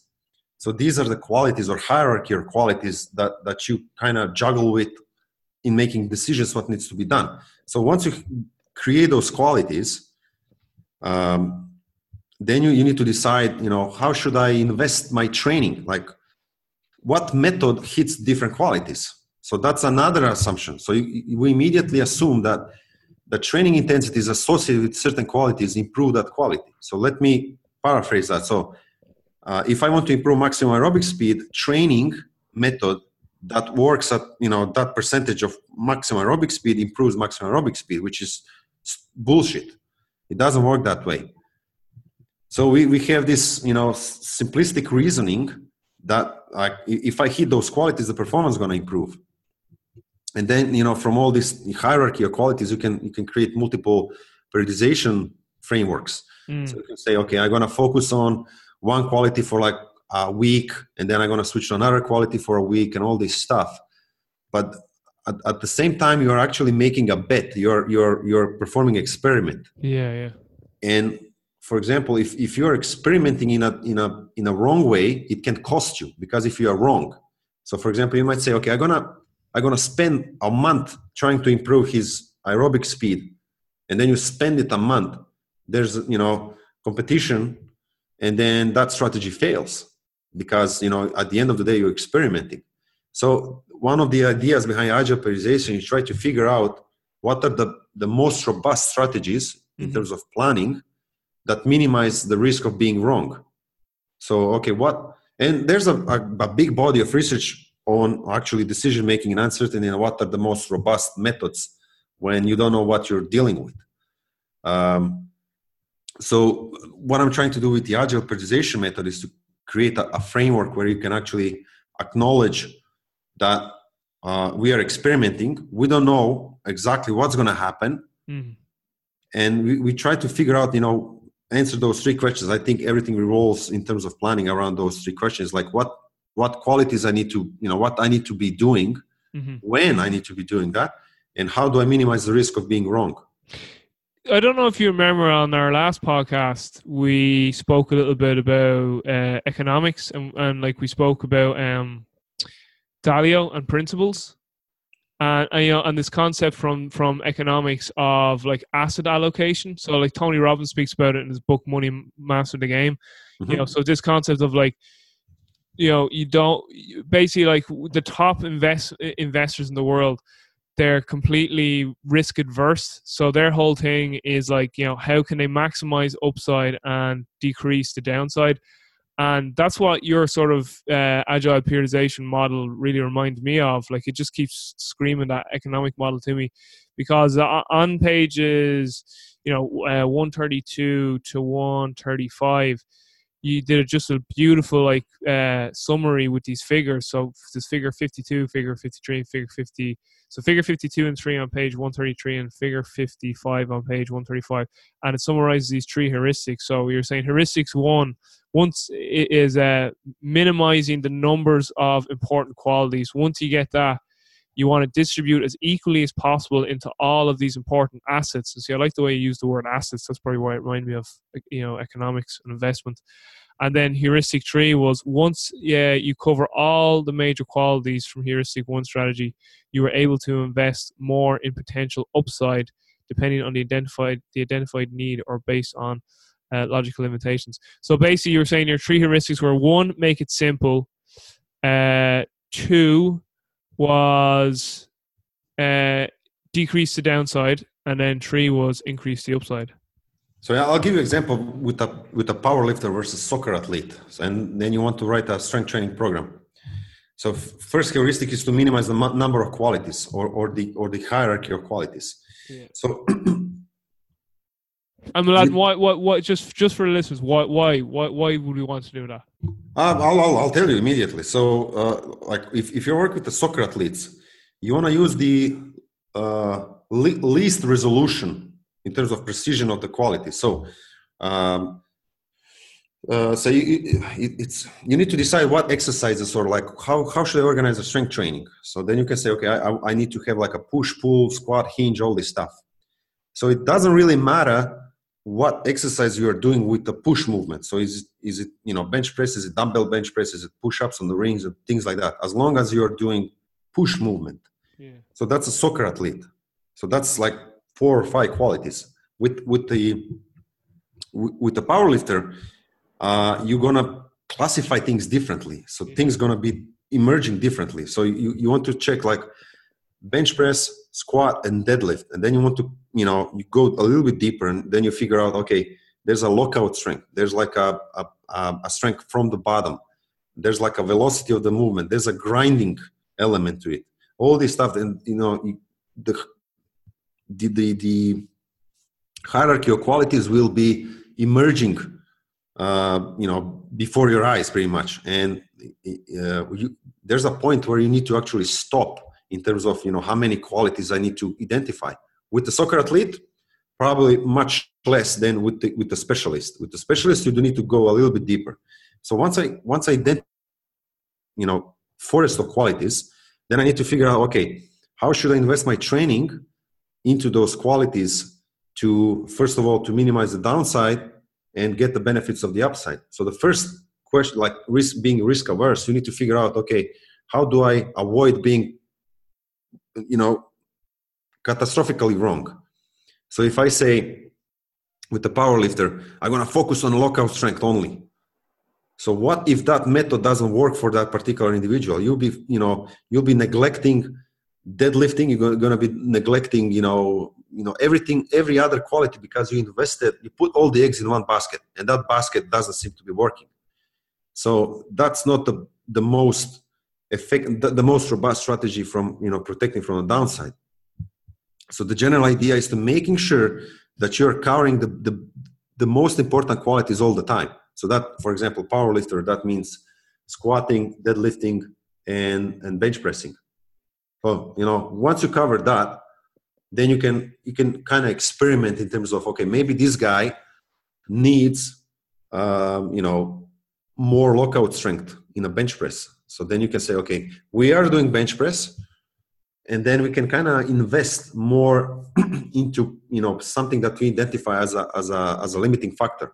But I, we can always be wrong, like in terms of you know maybe we have a wrong, wrong objective and then maybe we have a wrong selection of the means and and the loads. So maybe you know i fuck up something. Like maybe he doesn't respond to high frequency training. Maybe he needs like a really high volume training but if if i put all the eggs in one basket uh, in trying to kind of reap only the, the upside then i'm what what happens if i'm wrong? Like i'd be really catastrophically wrong. So that's what that's one of the ideas of of the agile periodization and the risk risk uh, sorry asset allocation. Under risk or actually asset allocation under uncertainty. Mm.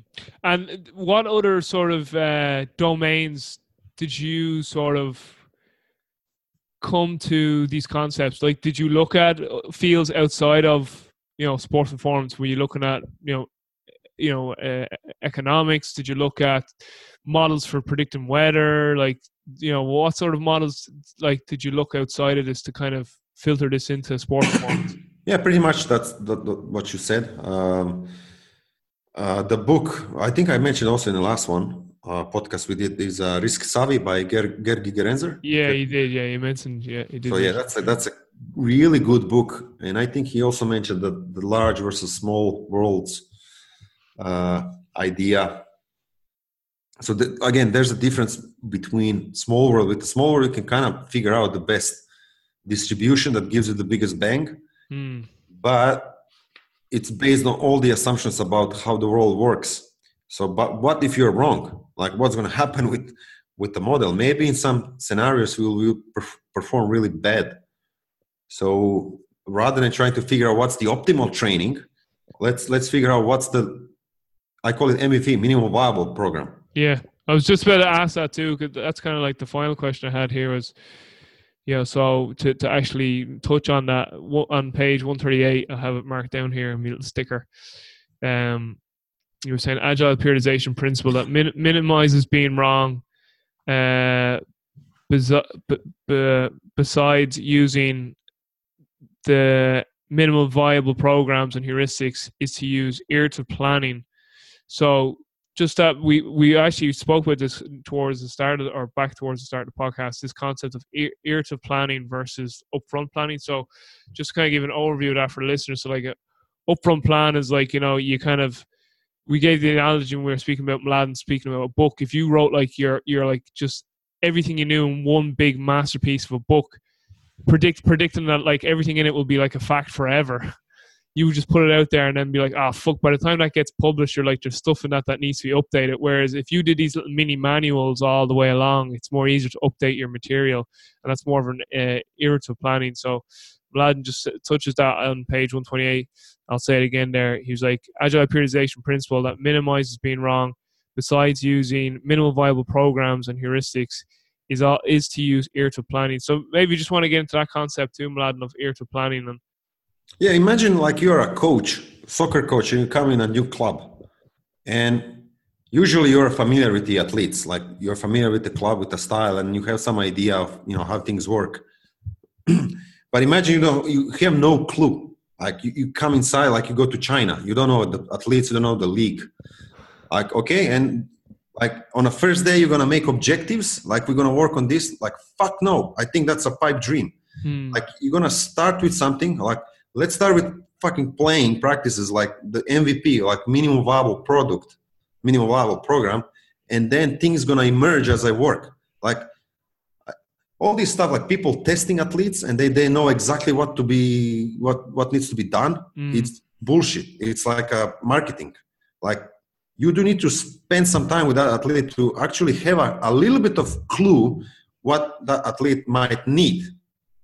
Like, but then you have some idea of you know you know what's being usually done in those scenarios, like the best practices. yeah, yeah, But at the end of the day, we are also guessing.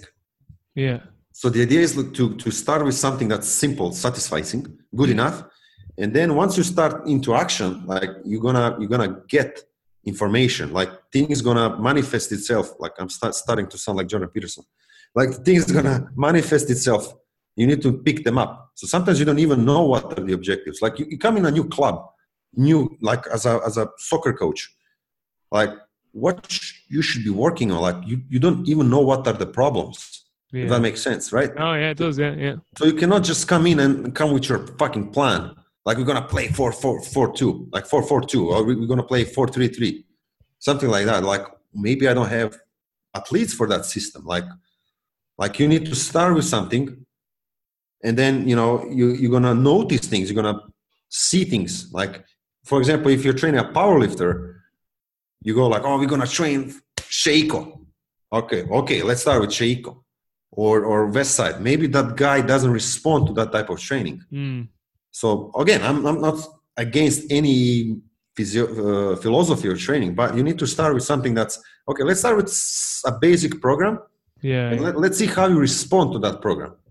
Like, I don't know if you like. Do you need more raw strength or do you need more equipped strength? Like, how the fuck do I know? Like, let's start with something, and you know, you know, try to do a con- controllable experiment, and then over time you're gonna you're gonna you're gonna know what to focus on like maybe this guy needs more high rep work or low rep work I, I don't know like but just because you put those nice periodization scheme for like a full year is just exercising futility and, and a false se- sense of security It kind of reminds me too of. Um, I heard you talk about this with Kieran and Flat, and I think we spoke about it too on our last podcast. You know, was about Al Vermeil's uh, training model, and you know, you looked at say the old traditional models, and they were always like, you know, well, you you know, you do your your your fucking accumulation phase, you know, hypertrophy, work capacity, and then you do your strength, and then you do your power, blah blah blah blah blah. You know, so kind of your classic phase potentiation. Whereas Al's model was more like he wanted to find out where an athlete was deficient, and then he would just focus on that rather than be like, you have to follow this this this perpetual cycle because it's just we know that this is traditional periodization. Whereas he was, let's call it criteria based periodization yeah, yeah, use exactly. criteria to focus but he's still performing all the all the elements he he deemed the most important one Exactly. Yeah. Right. Exactly. Yeah. So- he yeah he trained all qualities, but he just emphasized he he. Yeah, but if, if you look at things from from the barbell strategy that they mentioned like managing the downside and the upside so like performing everything he's just making sure that he's Yeah. not going to be really wrong if if things fail yeah. so he's still doing sprints lifting conditioning Yeah. Yeah. It's it's con- it's concurrent. It's an emphasized concurrent model or an emphasis c- complex parallel, whatever you want. to yeah yeah exactly so what like why would you put someone through hypertrophy phase if he doesn't need hypertrophy phase Exactly. just because of the phase potentiation like like like fuck like why would you do that like and, and same thing with with the soccer athletes like I, I learned the hard way like i luckily or unluckily in, in europe our preseason is quite short it's usually like six to eight weeks in soccer uh, we have two times six to eight weeks Yeah. yeah. but like this season, we had a little bit longer, maybe nine or ten weeks. So I said, like, oh, we're gonna do anatomic adaptation, and then we're gonna do hypertrophy, and then I'm gonna do max strength. And then in the middle, I had athlete leaving the club to to be borrowed to another club, but that failed, and he came back. So he missed that hypertrophy phase. And then like, okay, how you know how that like should should he continue with the hypertrophy phase? Like, how how should I how should I put him inside the group again? So that's like really practically speaking. Like how should I put individual needs into into a group training because I'm I'm like I, I need to juggle with 30 athletes in the gym. Like Mm-mm. and if everybody's doing, you know, different stuff, it's gonna be impossible to like practically control and or actually organize. Impossible to organize. Yeah. And then you're like, why do we actually need to go through that phase or any other phase for that particular reason? Maybe he doesn't need that phase. So, yeah, I, I prefer the um, Iterative planning. yeah iterative planning. But even if you if you do those Cri- cri- criteria based periodization. I like that. yeah, so even if you if you perform those um, the, the the chunks or phase potentiations, you do realize it's it's the variety. So it's such saturating certain qualities to try to push them forward. Yeah. Yeah. So the order could be, you know, I I, I do think there's there's a, a little bit of effect to a phase potentiation to following a certain sequence. Yeah. Yeah. Well, I mean, even in Al's model, he does have that, but I'm just saying Yeah, he, sequence. Yeah. Yeah, that there still is a phase potentiation or sequence to his training, but it's just it's more.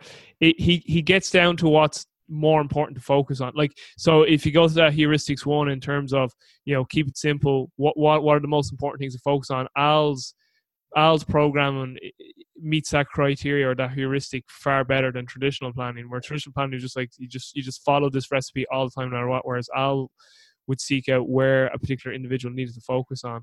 Yeah. So the, the, the whole idea is that the whole the, the whole idea to sum it up is that the traditional periodization, whatever that means, revolves around having a clearly defined qualities or the building blocks that Mm. are usually defined from a physiological and biomechanical perspective, hmm and then uh, assuming that there's a, a method that hit those qualities, Yeah, and then you know which there multiple ways to organize them, maybe in, in a in a parallel or sequence or things like that. So, but then, for example, um, why would like why would like a soccer club follow up a physio- physiology physiology based periodization like what why?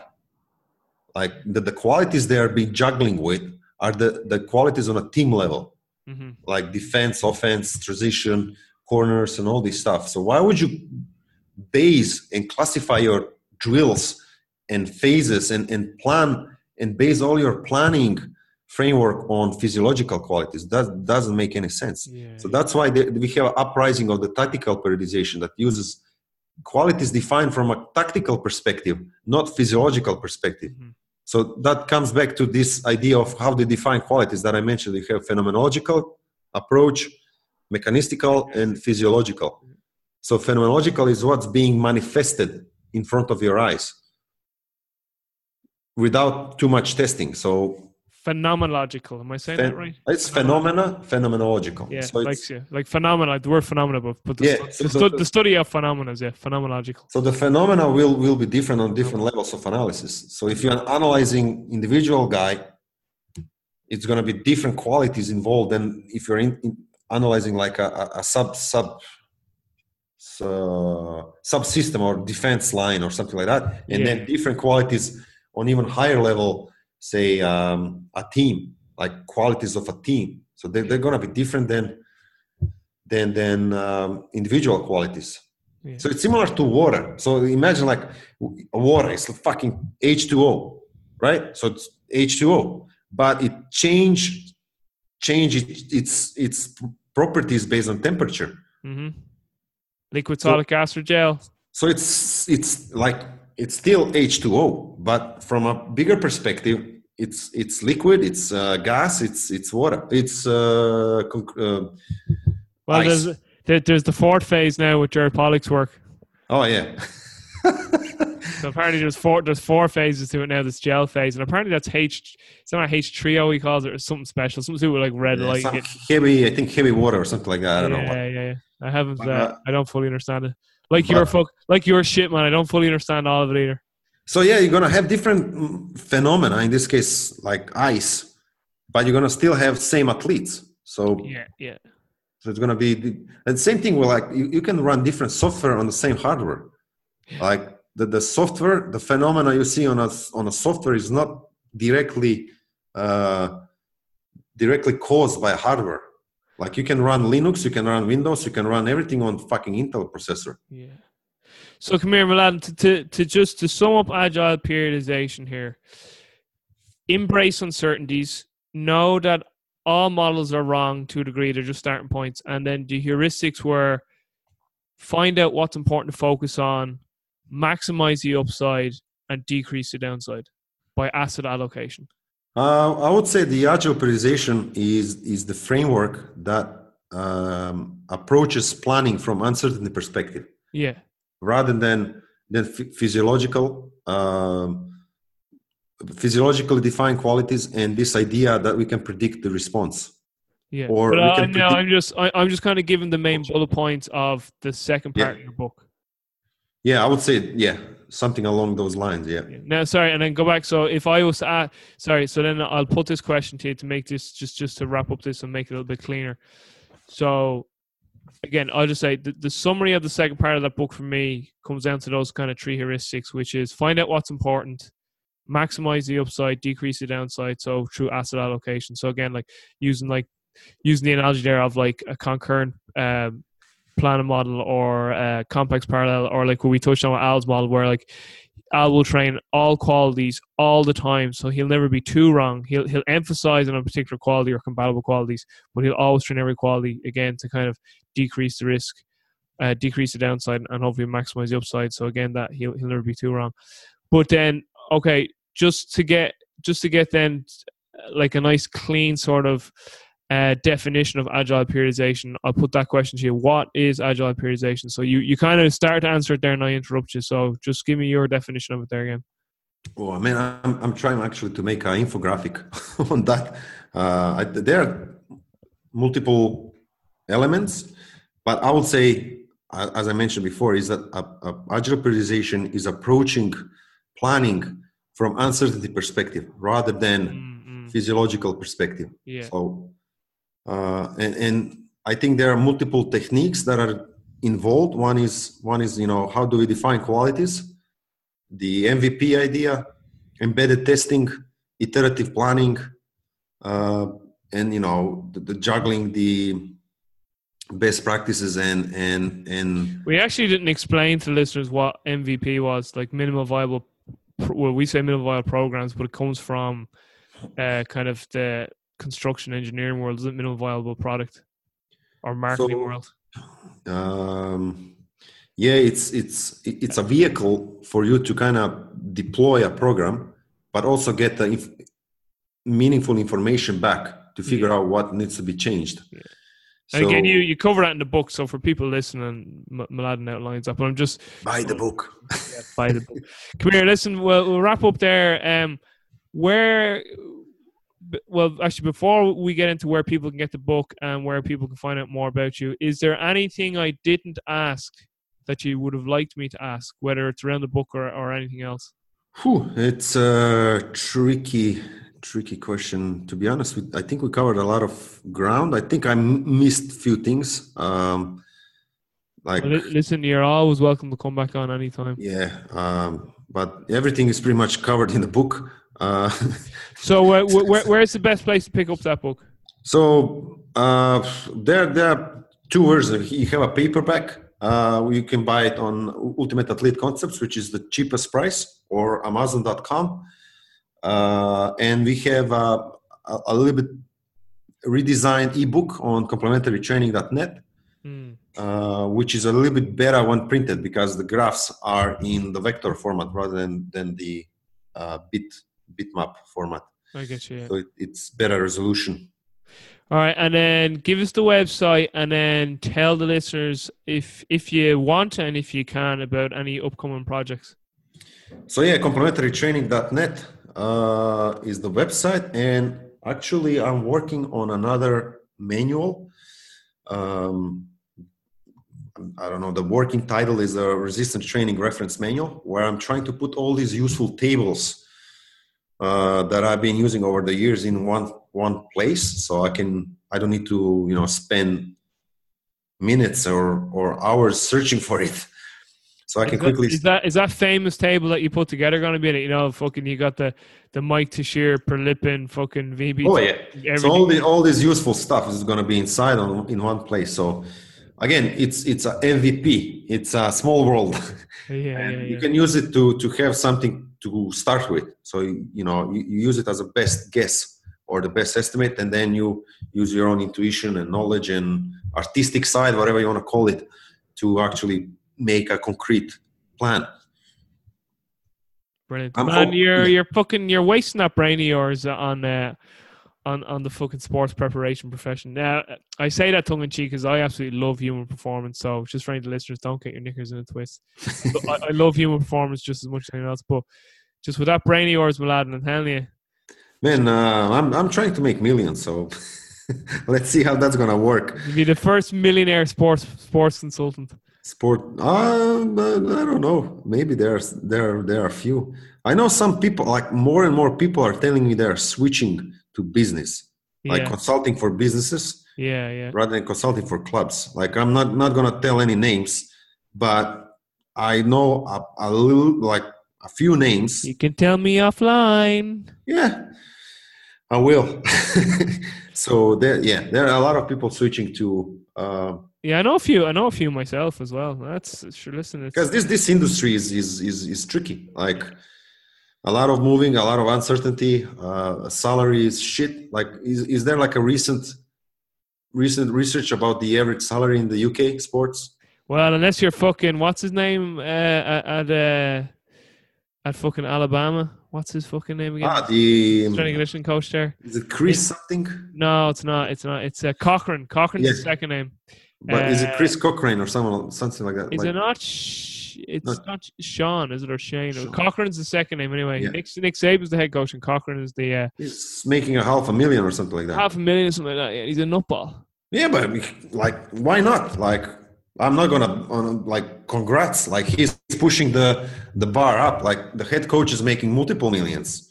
Scott Cochran, that's his name. Yes. Scott, Scott Cochran. I knew I knew it was an S. Um, yeah, just I, I literally just typed in Cochran and it just came up Cochran, Alabama salary. See, Here, good, listen. like good, good stuff. Like like yeah, yeah, fair ball soon, fair ball soon. You know what I mean? But like, what, what's like? There's a research I think on on average, like how many people are actually interning in in UK sports, and what's the average salary is like thirty grand. Ah, it's bad. Thirty grand, man. It's not Like in Serbia, that would be great money. you, need, and you need a fucking master's that, and soon enough will be a PhD, and you'll still be on 30. Yeah, like uh, uh, you need to be under 30, have a PhD, have uh, published papers, work in a high level performance, like, oh, and then earn 30 grand. Like, yeah. fuck you. Like, fuck, fuck that. Like, but that's why most people are doing all these things, like these fucking online summits, because they're making like 20, 30 grand a pop at them. And, like yeah, you know what I mean? Come here, now, before, before I go, before I wrap up here, uh, what what are you reading at the moment? You're always reading. Fun. Oh man, I have uh, this great two books. Like I have this one, the, the Model Thinker by Scott Page, which Mhm. just came out. The Model Uh, Tinker. Yeah, so that's the like every time I mention this course, um, the, the, the Model Thinker course, and I think another book I started. That was the course, too, Model Tinker.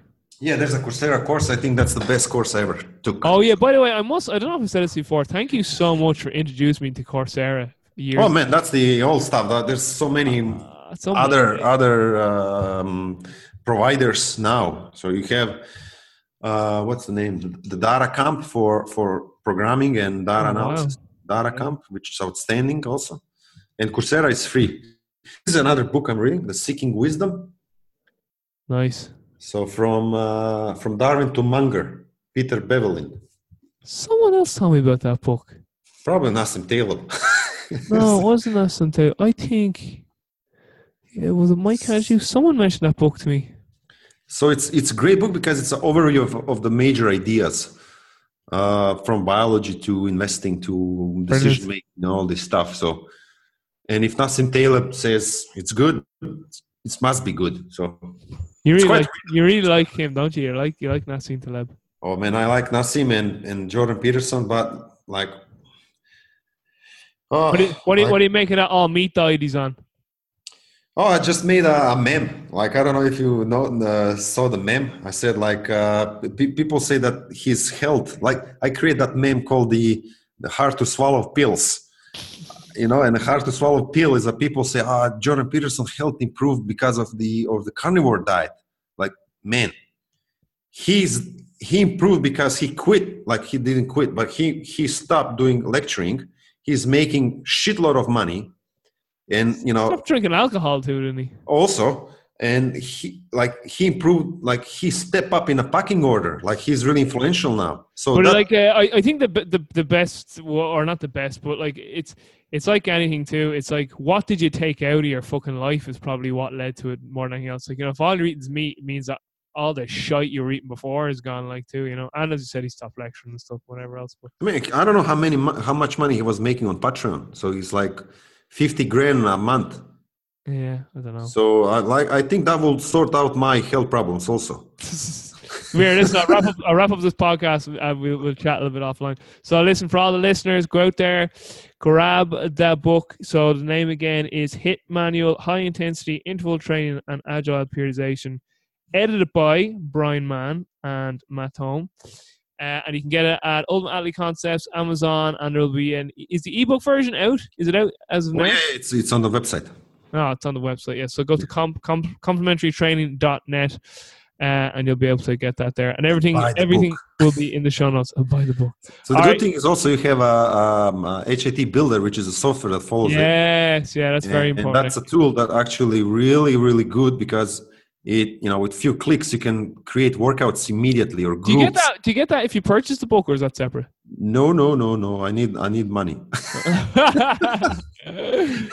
Hell No, yeah, you're no. you're wasting your talent, man. Tell uh, we, we're gonna we're gonna let's make just, a, a let's just get into let's just get into investment. Me and you, Yeah. asset allocation. so yeah uh, we're gonna make a package so like a like a combo deal where you can buy a, a, a ebook um, um, um, hit builder and the beep test so it's gonna be Ah, cheaper and, and we don't we still don't have they're still separate products but in in few weeks or a few days we, we're gonna have like a a, a combo it's like HAT combo something like see what you're saying, hit combo All right, listen, all the listeners, thanks again for your earbuds. And if you can, share this around. And I hope you enjoyed this conversation with my man, Mladen. So for now, uh, until next time, everyone, take care, be well, and stay strong.